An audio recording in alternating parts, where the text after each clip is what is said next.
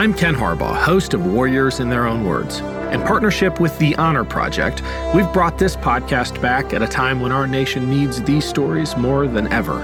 Warriors in Their Own Words is our attempt to present an unvarnished, unsanitized truth of what we have asked of those who defend this nation. Thank you for listening, and by doing so, honoring those who have served. Today, we'll hear from Lieutenant Colonel Daryl Bogan, who served as a flight medic in the U.S. Air Force. He joined the military as a way to find opportunities beyond his tough neighborhood in Chicago, and credits that decision with allowing him to become the first person in the history of his family to graduate from college.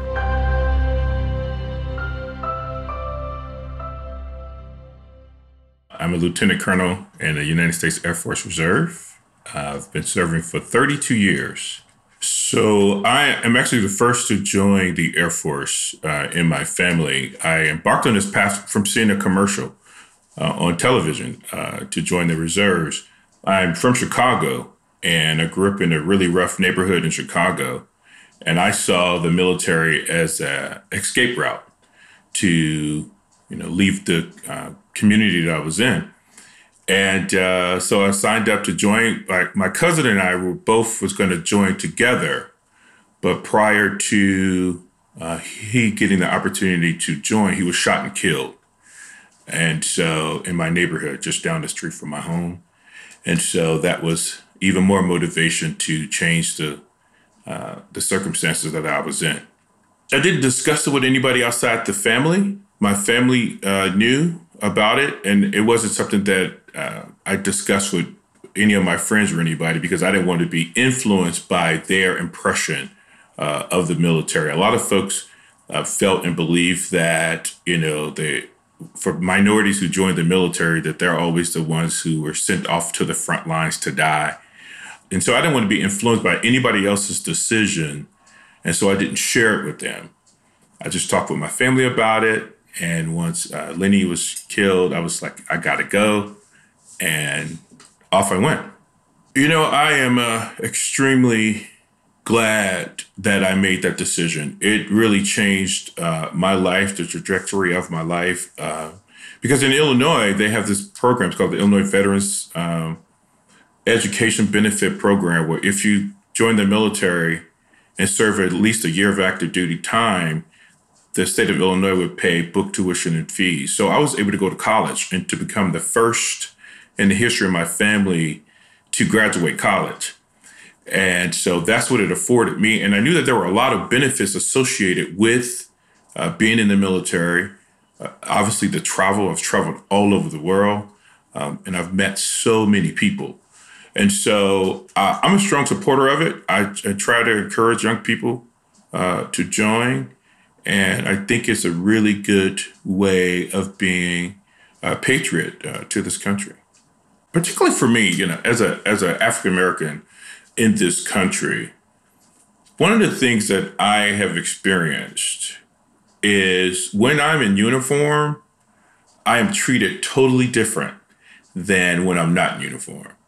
And I say that because, you know, it's not fully realized upon many people who look like me the, the benefits of this country and uh, feeling like we belong in this country. And so that, you know, part of my wearing the uniform is proving that, hey, I, I love this country too. I'm willing to serve and to put my life on the line for this country too. I am a patriot uh, as well, right? And that has how it's been early on.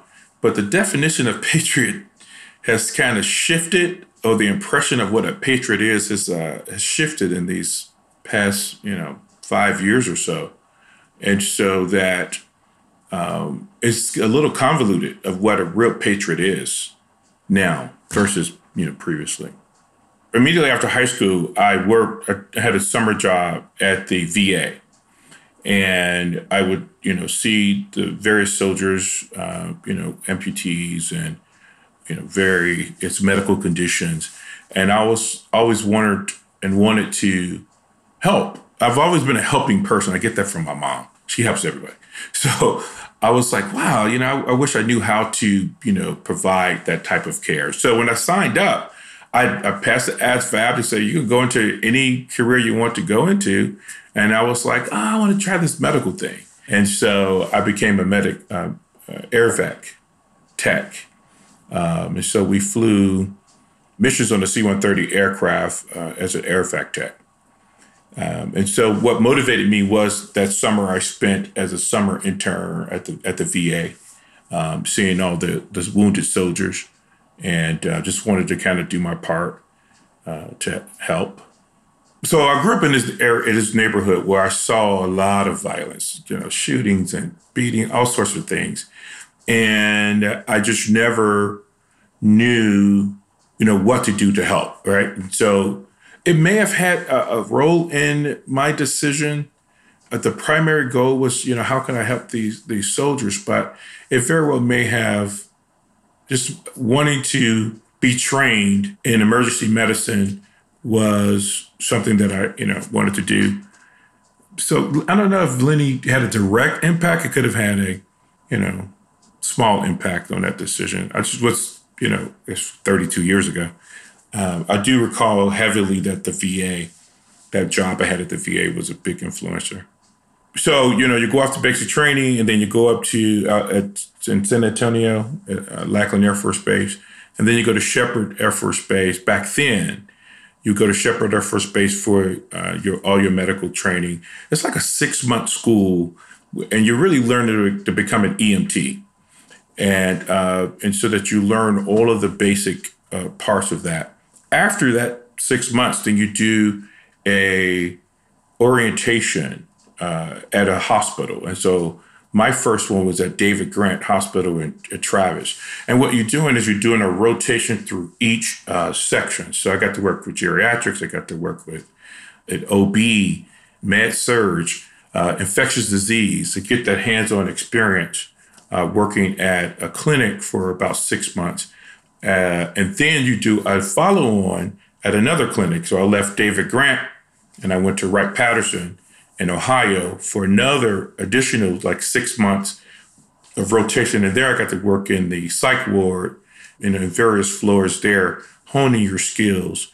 And then after that, you go off to the actual flying training uh, to learn how to uh, be a flight medic and learn the aircraft because you have to learn how to assemble the aircraft. You learn about decompression sickness and all the various uh, altitude sickness, all that training uh, comes into play as well. So it's it ends up being almost a two year uh, training from from basic training all the way through the end.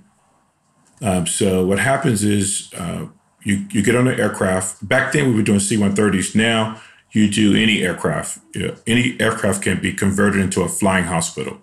So you convert the aircraft into a flying hospital. You you fly in, you load up patients, and you just stabilize them from point A to point B. So you get them on board. And back then, the C 130, we can carry up to 72 patients. Uh, and it's a five person crew. You have three med techs and two nurses.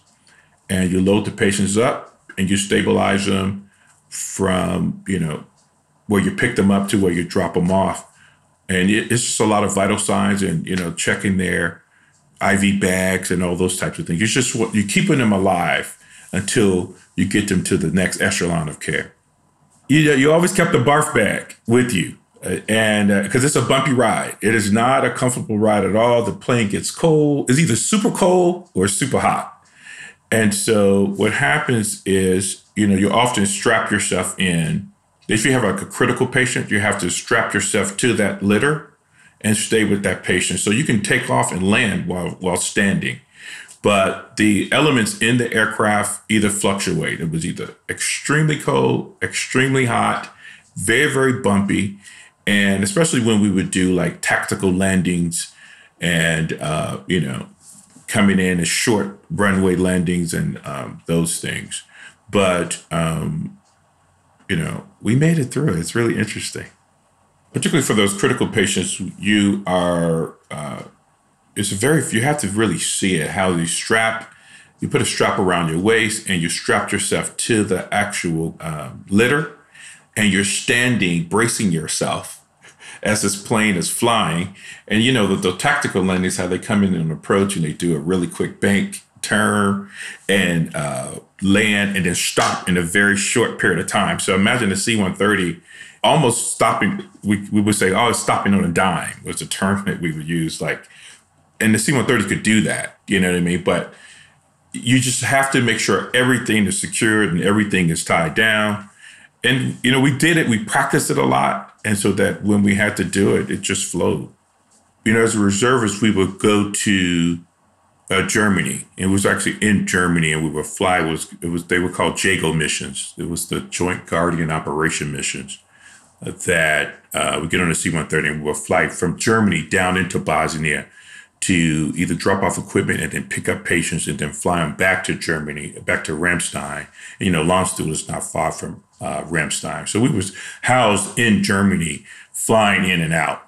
We weren't based in Bosnia, spending the night in Bosnia we were based in Germany and would go down and fly those what they call JAGO missions uh, down into Bosnia to pick up aircraft. And I tell you what was interesting is the first time we went in was lining to seeing how they lined the aircraft with the uh, armor plates. Like there's like this bulletproof uh, armor.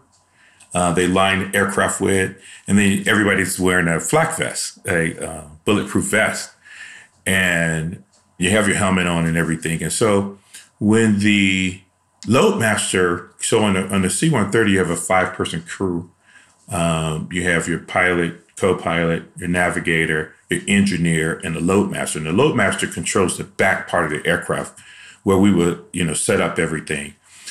And when I saw the loadmaster take his flak vest and actually sit on it, he didn't put it on. He sat on it and he goes, if somebody's going to shoot at us, it's going to come up. and so I would rather, you know, sit on mine and have my hind legs uh, protected uh, than wearing it up here.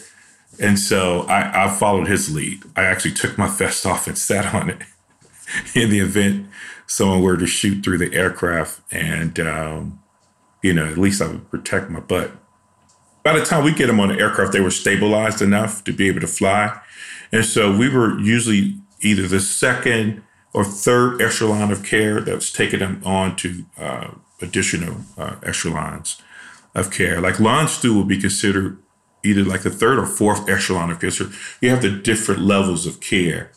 Um, by the time we got in, they were stable enough to fly. It was primarily U.S. military members or allied folks who were injured that needed to, you know, be air fact out. We just really cared about looking out for each other, um, doing our part to ensure that everything went off uh, without a hitch.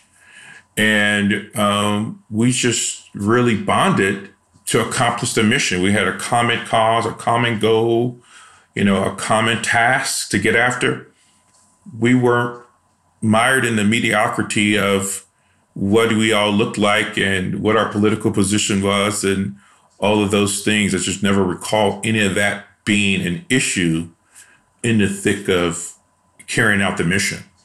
Uh, we just wanted to know that can you do your job? You can do your job, good. I can do mine. We're all doing our part. Let's get after it.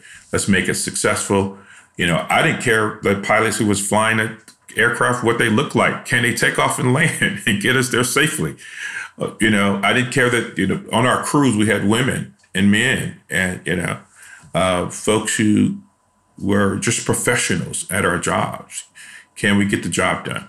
That's what the focus was, and and so all of that goes out the windows when you're in the thick of serving together.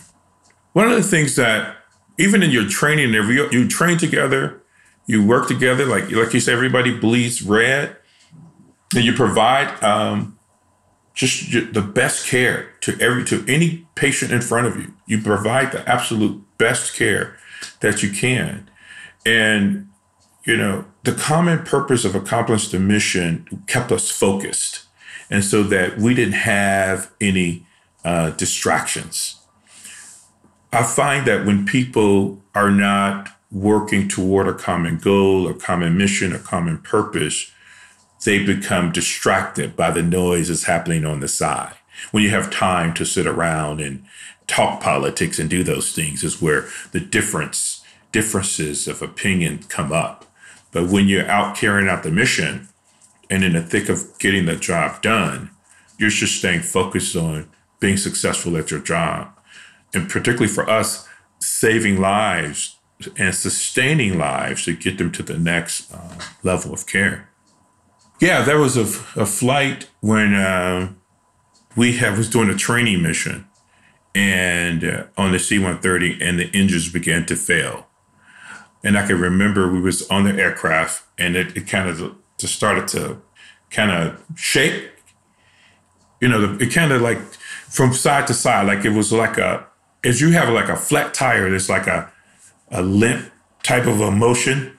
The aircraft began to kind of shake. One of the engines kind of went out. And then, um, and the loadmaster started running back and forth from one side to the other. And so we're like, what's going on? Right. So they had to shut down the engine, try to restart it. It wouldn't restart because the fear was that, you know, once one engine shut down, it was going to be a chain reaction, that the, all the engines would start uh, shutting down. And so they end up shutting down that aircraft. The plane could still fly because it was a four prop plane. But just it just in that moment, you go, hmm, this could be it. Like if these engines go down, like this could be the end of all of this uh, for us on this aircraft. And it was a sobering moment for me to really get after life and get after the goals and the things that I, I wanted to um, accomplish. But that that stands out to me of all the uh, missions I've been on was that the engine starting to fail in that one aircraft at that time. But we we landed safely. Uh, you know, you land in the fire trucks and behind you, and you know, but everything was was good.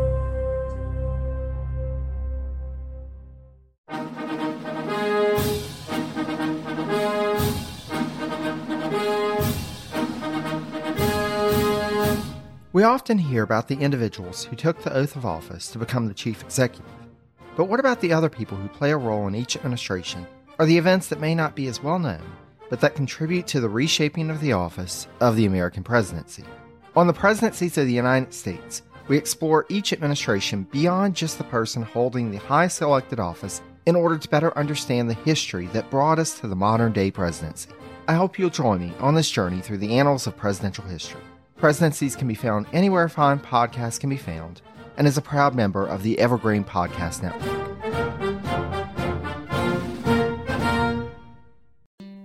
Hello, everyone. My name is Tom Kearns, and I host the Anglo Saxon England podcast, where I cover the history and culture of England from the departure of the Romans in the 5th century to the Norman conquest in 1066. So far, we've surveyed the collapse of Roman rule in Britain, the migration of the Anglo Saxons, and the history of Northumbria from its beginnings in the mists of legend to its destruction at the hands of Viking raiders in the 9th century. I hope you'll come and give it a go.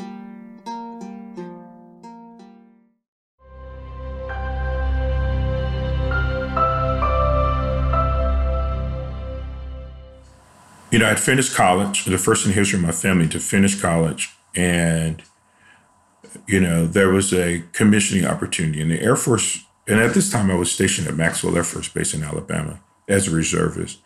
And there was this really push to um, create more diversity within the uh, higher ranks. And so the Air Force Reserve has this program called Deserving Airmen Program. It's for enlisted members who have a college education, they can compete, put together a package that gets reviewed, and you could do an interview, and you can get the board was selected. You go before a board. They review your package, and you sit down for a face-to-face interview, and then they select you. And I distinctly recall 25 people had applied for this job, for this one position. And of those 25, I was I was selected and it was just furthering my goals um, in my career um, in the uh, in the Air Force.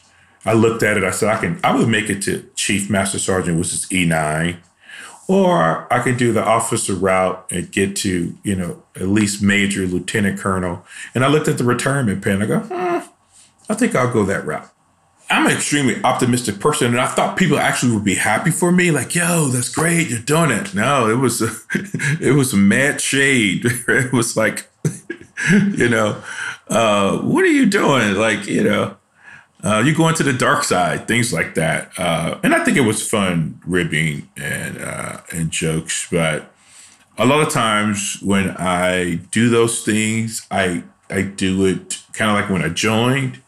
I do it uh, with as few people knowing about it as possible, so that I'm not overly influenced by other people, you know, input or impression, or you know, like, oh man, you could, you shouldn't do that.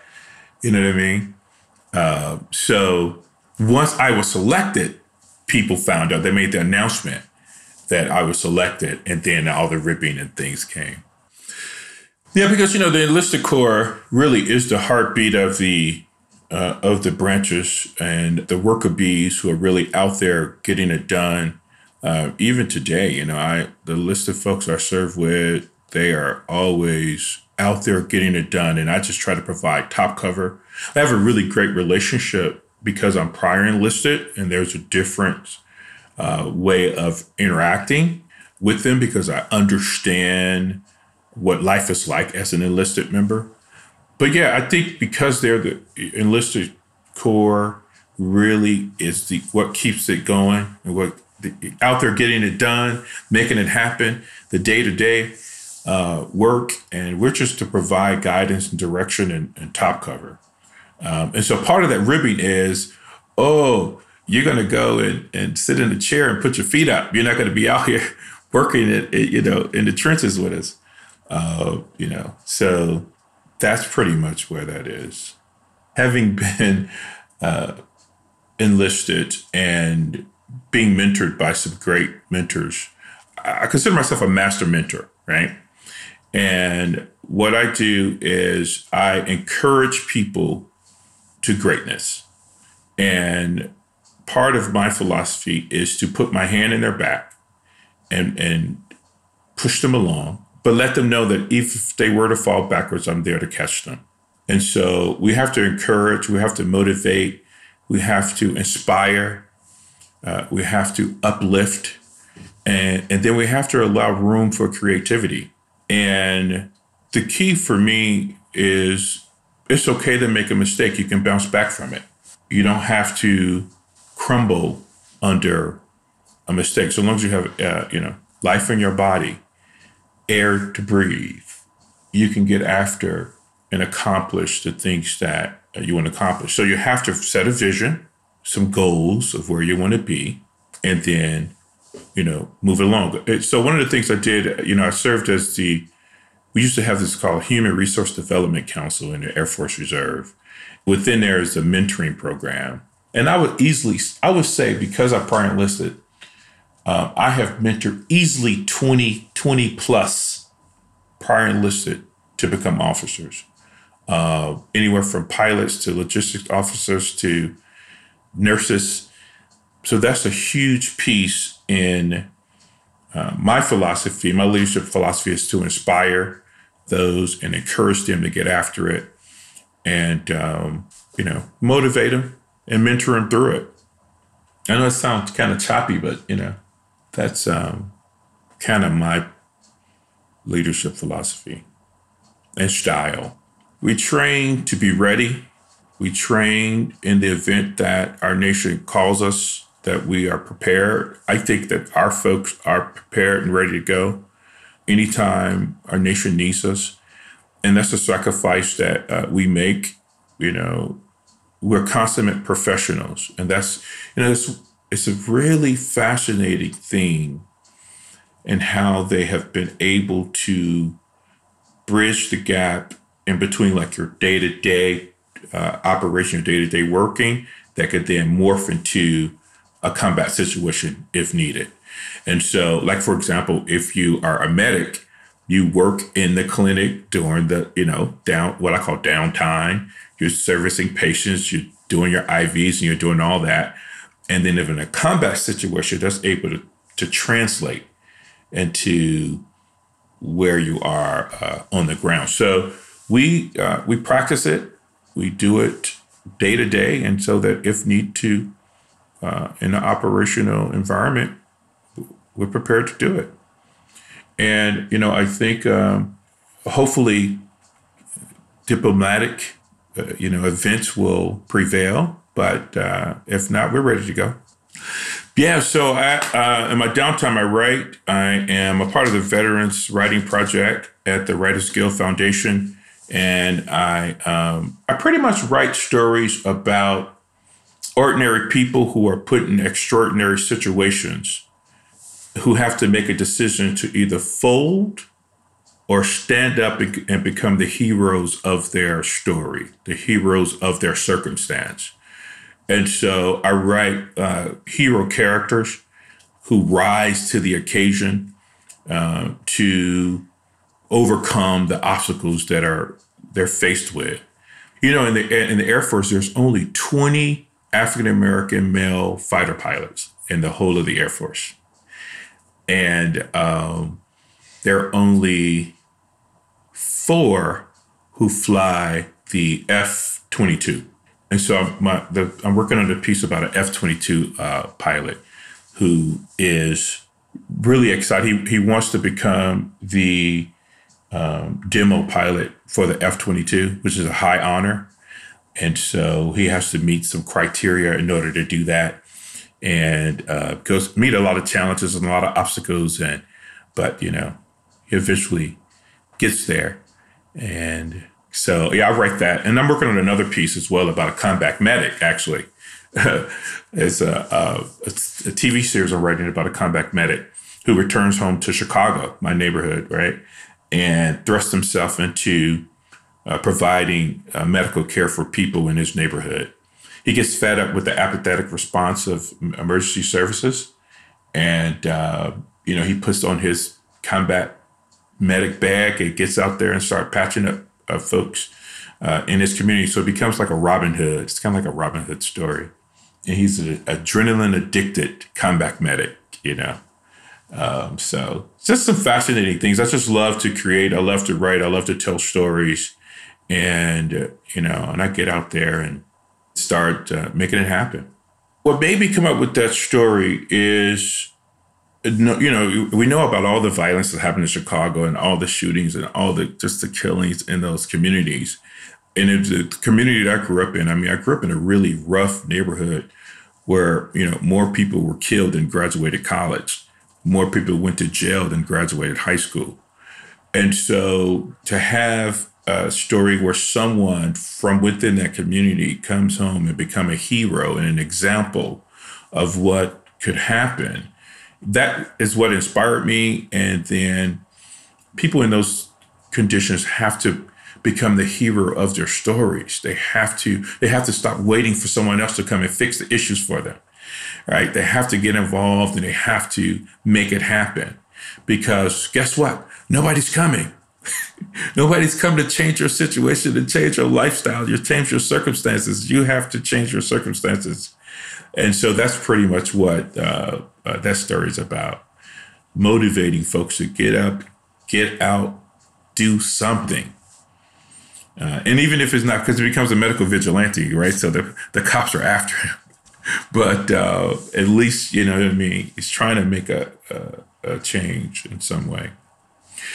One of the things I often say is we're all in this together. We are not each other's enemies. And I'll share this with you quickly. I friend, I had flown into Washington D.C. and I was picked up by a, one of those shared ride drivers, and he was from Tunisia, and he said, "I don't understand you Americans.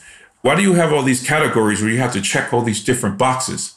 And he said, "I didn't know what to check." and he said, "Somebody told me I needed to check the Hispanic box." And I was like, "Well, no. According to America, uh, you, you're from Tunisia. You're Northern African. You're considered white from Northern Africa above." I bring this up uh, to say that there are a couple of things that really, three major things that really divides us in this country. Race is the number one. Race is the biggest divider in this country that keeps us all at each other's throat. Uh, p- politics is another, and social economic status is another. And how that fits into patriotism is folks who are, uh, you know, not of a certain hue are, you know, treated as if they're not they're not patriots or of a political of a, you know, a certain political position. So patriotism isn't owned by one particular race or one particular political party of, or people in certain socioeconomic status. It's owned by the collective of us in this country. We all play a role in this country. We have to realize we're not each other's enemies. We have to realize that we're all in this together. We have to realize that there are some folks out there who really want to disrupt and destroy who we are as Americans. And they like to sow seeds of discord to keep us at each other's throats. And so the whole notion of who's a patriot, who's not a patriot, if you sign up and you serve your country, and if you're just a good person looking out for yourself and the people around you, that all spells uh, the, all elements of patriotism. And so no one has the magic wand to what is patriotism. I think we all do our part to contribute uh, to this country. That was Lieutenant Colonel Daryl Bogan. Thanks for listening to Warriors in Their Own Words. If you have any feedback, please email the team at kharbaugh at evergreenpodcasts.com. We're always looking to improve the show. For updates and more, follow us on Twitter at team underscore Harbaugh. And if you enjoyed this episode, don't forget to rate and review. Warriors in Their Own Words is a production of Evergreen Podcasts in partnership with the Honor Project. Our producer is Declan Roars. Bridget Coyne is our production director, and Sean Rule Hoffman is our audio engineer. Special thanks to Evergreen executive producers Joan Andrews, Michael DeAloia, and David Moss. I'm Ken Harbaugh, and this is Warriors in Their Own Words.